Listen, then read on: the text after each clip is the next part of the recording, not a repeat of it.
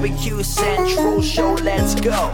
The number one barbecue show on the low. Your host, Greg Rempe, the grilling master, spreading the info, getting to you faster, asking tough questions and having a blast. The Barbecue Central show is here at last. The best moments of the Barbecue Central show in 10 minutes or less. Come on, let's go.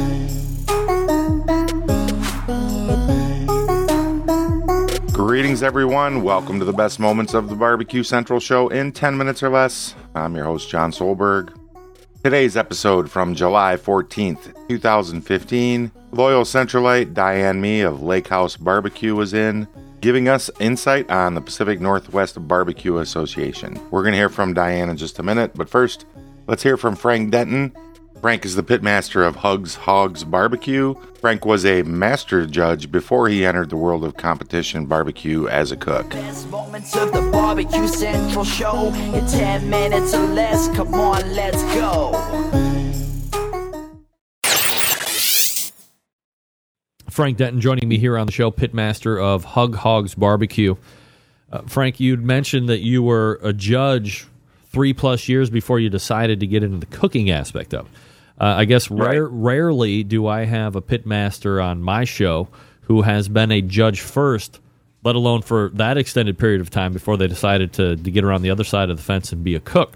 So, how do you feel being uh, a a judge, certified barbecue judge, but b being a master judge has helped you in honing the flavor profiles and the taste, the texture, the tenderness, all that stuff? How has it made you a better cook? Well, just associating yourselves with the the judges themselves. Um, you know, you're you're sitting there at a table with five other judges. Uh, once the entry's been scored, all the scorecards are turned in. Uh, you know, judges will chit chat a little bit, and I really think that that's you know helped my wife and I, you know, be good cooks or better cooks. Do you think that you had a, a leg up on some competition people? Having been a judge first before doing the cooking? Um, I won't say that it hurt us any. Uh, I, I definitely think it helped us. Uh, presentations, you know, you see as a judge, you see a lot of presentations during one contest, you know, let alone, you know, 25 or 30. Um, you, you see what judges, you know, like appearance wise. Um, you know, not necessarily like everybody talks about the greens. It's not really as much, you know, the garnish uh, as it is, you know, the meat itself and and how the cook presents it. We all know that if you're going to go win a KCBS contest, you're not not going to garnish a box. So why not just make it mandatory? I I, I agree. Um, KCBS you know, cause there's several different ways that some of us have talked, you know, competitions, be it, you know, the green mats that, you know, they put in the bottom of, um, you know, meat wrappings. Uh, they could put that in there, but no, I, I don't think I would ever turn in a, a naked box. Uh, the greens do help contrast the meat, uh, and it does give a bed for the meat to sit on and keep it from sliding around in the box when you're taking it to turn in tent. When you were judging, if somebody would have turned in a box with no garnish, would you have been like, whoa? Or would you have not even considered the fact that it's not garnished? No, we we have seen uh, boxes that are naked, no garnish, um, and you know they. It's all about the meat, you know, and, and I do try to to focus strictly on the meat, but as a cook, I do know that, you know, it's appealing to the eye, you know, having a green frame. It's kind of like having having a Rembrandt with a two before frame around it. yeah, you. so, um, you know, you do put a pretty frame around a, a nice picture, and it really accentuates the picture itself. But as a judge, you know, I don't pick apart the garnish. Frank Denton joining me here on the show. Uh, Frank, when it comes to the meats, uh, it seems over the last handful of years, it's becoming more and more specialized. Are you a team that you know is searching out the specialty pork ribs and the specialty pork shoulders and the specialty briskets and chickens, or are you pretty much still a, a big box store buyer, more or less? Um, the the briskets we do go with the the wagyu briskets, um, but yeah, as far as uh, chicken ribs and pork, uh, I buy those all from uh, local, you know, markets and uh, big box stores. Frank, do you think that judges have become unknowingly conditioned to expect a wagyu turn in at this point? I mean, it, I don't. I have no idea what the percentage of wagyu briskets being turned in at any competition are, but from the people that I talk to, more and more folks are going to something like that, which means that that's what the judges are tasting more and more of. And if those are the ones that are winning, uh, there almost has to be some kind of an assimilation there, don't you think? So, somewhat. Um, I do. I personally, I, I, personally like the wagyu briskets. Uh, they're they're more consistent to cook uh, over the the choice, you know, the choice briskets uh, from from big box stores. Uh, you know, they they they meet my marks on the timeline a lot closer than you know the others. Um, I'm not sure judges expect the wagyu briskets or you know the high dollar the high dollar meats. Um, I I do they I do know side by side the, the wagyus do have a a richer flavor. Do you have to cook it uh, much more differently than you would a uh, one that you get at a Sam's Club or a butcher? Um, I don't really cook it any different. It just um, it hits its marks a lot more regularly, and uh, putting I, I've cooked choice side by side with wagyu's. Um, put them both on the cutting board for the wife to uh, she's the one that samples the meat that goes in the box. She's the one that makes the call, you know, what pieces go in, and uh, she's she's always picked the wagyu over the choice every time. Are you an injector of uh, the the pork butts and the briskets? Yes. Do you use the, the, the commercial stuff, or you have something that's kind of team made? No, I use the commercial. Uh, everything I use is, is commercial. Um, rubs, sauces.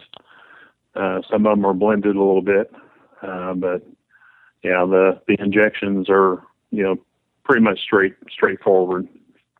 Are they butcher barbecue injections? They sure are. Oh yeah! Shout out, Dave. Another happy customer.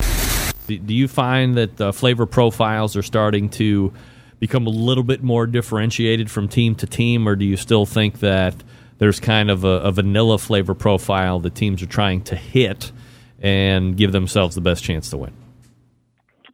Um, I think there's just a good, you know, a good barbecue profile that uh, a lot of the teams have been taught uh, from from some leading competitors that put on classes, and uh, those those profiles seem to work real well for a lot of people as a guy that started out as a judge, is that something that you like? Do you like to to taste, you know, fifty or sixty different entries that are relatively the same, or would you like to see a a, a palate roller coaster, if you will?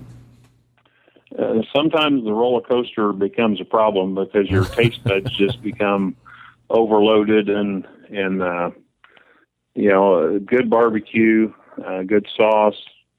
Um, you know, it, it's it's hard to get tired of it. Um, but you know there are some great flavor profiles out there, and and it's it's all about the the good cue. Do you cook the same barbecue in your backyard that you turn into those judges? No. no. No, I, I, I cook I cook very bland barbecue at home compared to what uh, to what we feed to, to the judges on Saturday. Uh, what we give them really has to pop, and uh, what we cook at home is just cool barbecue. Uh, you know, we like just the basic salt, pepper, garlic, and and onion. Uh, that's hard to beat at home. The best moments of the Barbecue Central show in 10 minutes or less. Come on, let's go. Pitmaster of Lake House Barbecue, Diane Mee of the show. Diane, how are you? Great. How are you, Greg? I'm absolutely fabulous, Diane. Appreciate you making time for the show tonight. And as I had mentioned in uh, the open air just a couple seconds ago, uh, Lake House having quite the, uh, the quite the couple weeks, right? Yes, that's true. Well, our major major competitors have been out of action for a month, so a lot Whoa. of us uh, Wait a down second. the list. We never, no, no, no. We never talk about anybody that might be better. Forget about that. They are causing their own demise, and Lake House is ready to step up and kick those people in the teeth and take what is rightfully theirs. That's what we're talking about, right? That's true. Yeah. All right. So uh, recap the last couple weeks. I know uh, last week was uh, Poo Poo. Puyallup. Puyallup. I was just going to say it. Uh, and uh, and then you also had a grand championship the week before that. So uh, go back two weeks and tell us about uh, the first grand championship. Well, the first one was in Dallas, Oregon, and went round and round with my family from Dallas, who thought I was driving to Dallas. And then I thought I was going to the Dalles, Oregon. And I finally got it down to Dallas, Oregon. Wow. and uh, it was a very hot contest. It was probably about 112 degrees. It gets Down there. it gets that hot out there. yeah, Really? this is down in. Uh, let's look. It's just uh, Dallas is probably like 20 minutes from Salem, Oregon. So not quite out on the coast to get that marine influence. So inland it was very hot, and even in Seattle, it's been like in the 90s for the last two weeks, and we've all been dying. So Well, let me ask you something. When you are cooking in in that kind of a situation, I mean, you know, 85 degrees, 90 degrees, certainly hot. Uh, but I mean, we're talking about another 20, 22 degrees on top of that. So, do you? Hmm. Sometimes I ask the guys that get out and the gals that get out to like Colorado or, or at altitude when it gets cold. How does how does the temperature affect your cook? So in this instance, it's like almost the reverse. You're not cooking at like 30 below. You're cooking at like hell's front door. And what I noticed, like when I had an offset barbecue pit, uh, I had a, an old Klose pit. When it got really freaking hot here in Cleveland, if I took the cover off of it, that thing was standing already like at 100 degrees without any fire in it. So when you have a cooker and you have this kind of a heat, are you battling any type of uh, what I would call uh, ghost heat that you need to, to account for? Uh, not a whole lot, really, actually. Although, yeah, the WSM is probably register at least like 120 just standing there. So, no, not really. You, you, if there also was no wind, so for me, the wind is always a major player in a cook. So, since we had uh, still winds and there's just there's not a breath of wind, so from that aspect, it makes managing the temps a lot easier. I- would imagine the, the the huge benefit from that is your fuel consumption is probably like uh, like a, a clean diesel car getting 85 miles to the gallon, right? That's true. I did I did put it a little less charcoal than normal. All right, so uh, you win grand championship there. Uh, I, I suppose I didn't ask maybe the most important question, uh, which is this is a Pacific Northwest. So is this under their own uh, like rules and, and guidance there, or is this a, a KCBS or, or some other sanctioned contest? No, actually, uh, the PNWBA is an association and a sanctioning body, and we're a little different than KCBS in that we score on a 10 point system, and we switch the big meats and the small meats. So our big meats are turned in first. So we start with pork, then go to brisket, and then chicken and ribs are last. So when we switch into KCBS, you kind of have to in, inverse your cook schedule a little bit, but so that's how we differ. What kind of a of a following does the Pacific Northwest Barbecue Association have up there? Oh, quite a quite a few teams. Um, actually, the PNWBA is almost as old, if not older, than the KCBS is. I think so. There's a lot of really long time barbecuers up here that um, you know have been going at it for a long time. Um, the PNWBA was really born out of a lot of chili cooks, so there's a lot of chili cooks up in Canada and um, down down in Washington that used to get together and cook chili, and then at some point they decided to throw a brisket on the barbecue, and then it sort of evolved from that, you know. So there's a lot of really old time barbecuers around here. Diane Mee from Lake House Barbecue joining me here on the show, talking about the win a couple weeks ago. Uh, we'll get to the one this past weekend here in a second. Uh, what did you? I mean, was everything working for you uh, category wise? Did you have to, you know, kind of battle some things? How did that cook go for you? Uh, I actually had a pretty solid cook, except for ribs, which kind of was a disaster. But I uh, got into a time because I cook by myself, so I'm kind of sometimes hit time crunches. So I was trying to do my pork butts, but my ribs were getting a little on getting done. So I was I foiled them just a little bit too early, and they just didn't have enough bark on them. So I, I just made a bad call in that regard. But the rest of my meats came out pretty nice. When you get the call for Grand Championship, uh, is it uh, something that it, it, well obviously I would imagine never gets old, but is it affirmation of a, of a cook well done? Uh, yeah, it is, especially this year because I I keep being the bridesmaid and never the bride. I was getting like um th- I third place seemed to be my place this year up until you know, uh, and then I had a couple of not too great cooks, and then I took a had a week off and just kind of regrouped and came back and hit the first at this contest. So, in regards to meat, Diane, and I asked Frank Denton this in the first hour. You see a, trend more and more to the specialty stuff, the the higher end wagyu's, uh, the Compart or the the Duroc porks, uh, both ribs and, and shoulders. Chicken, uh, I guess, is still a little bit more big box stuff. You know, you get what you can get. But uh, do you, as a as a team, buy stuff uh, that is more on the uh, edge of uh, cost, or are you still more of a big box shopper at this point?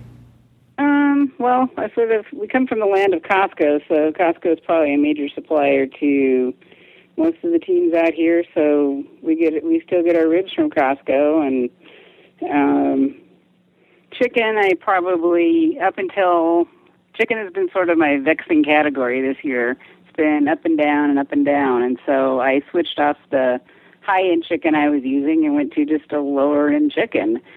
And you know, pork, I still use commodity pork because it's tough for us to get Duroc shipped all the way up to Seattle, so that makes it tough. So most teams up here still use commodity based pork. Um, the briskets, uh, a lot of teams use wagyu, so that's that's kind of our meat profile up here. In the judging portion of this, Diane, do you guys get any kind of uh, feedback cards or counsel from the judges on you know what they like and, and what they didn't like or what they're looking for, and as far as you know what they think is good or not? Yeah, that's one another thing that's diff- different from KCBS in that the PNWBA gives gives out comment cards on every every judge writes a comment card on every category, so you can know why they gave you the scores that they did, and so it helps you make corrections a lot quicker. So you're not sitting there wondering why they gave you a six or why they gave you a five or you know what they didn't like about your taste or whatever. They'll tell you why what they didn't like. They'll also tell you what they liked too. So hopefully that's more the norm than the other way around. And there you have it from July 14th of 2015. You want to hear the rest of these interviews? Head on over to thebbqcentralshow.com. Use the search box, search Diane Mee, search Frank Denton, search anything you might want to look for. There was probably an episode about it. While you're there, make sure you hit the subscribe tab at the top of the page. Never miss another episode of the Barbecue Central Show via podcast or this show again. Until next time on the best moments of the Barbecue Central Show in 10 minutes or less, I'm your host, Jon Solberg. Thanks for listening. I'll talk to you soon. Best moments of the Barbecue Central Show in 10 minutes or less. Come on, let's go.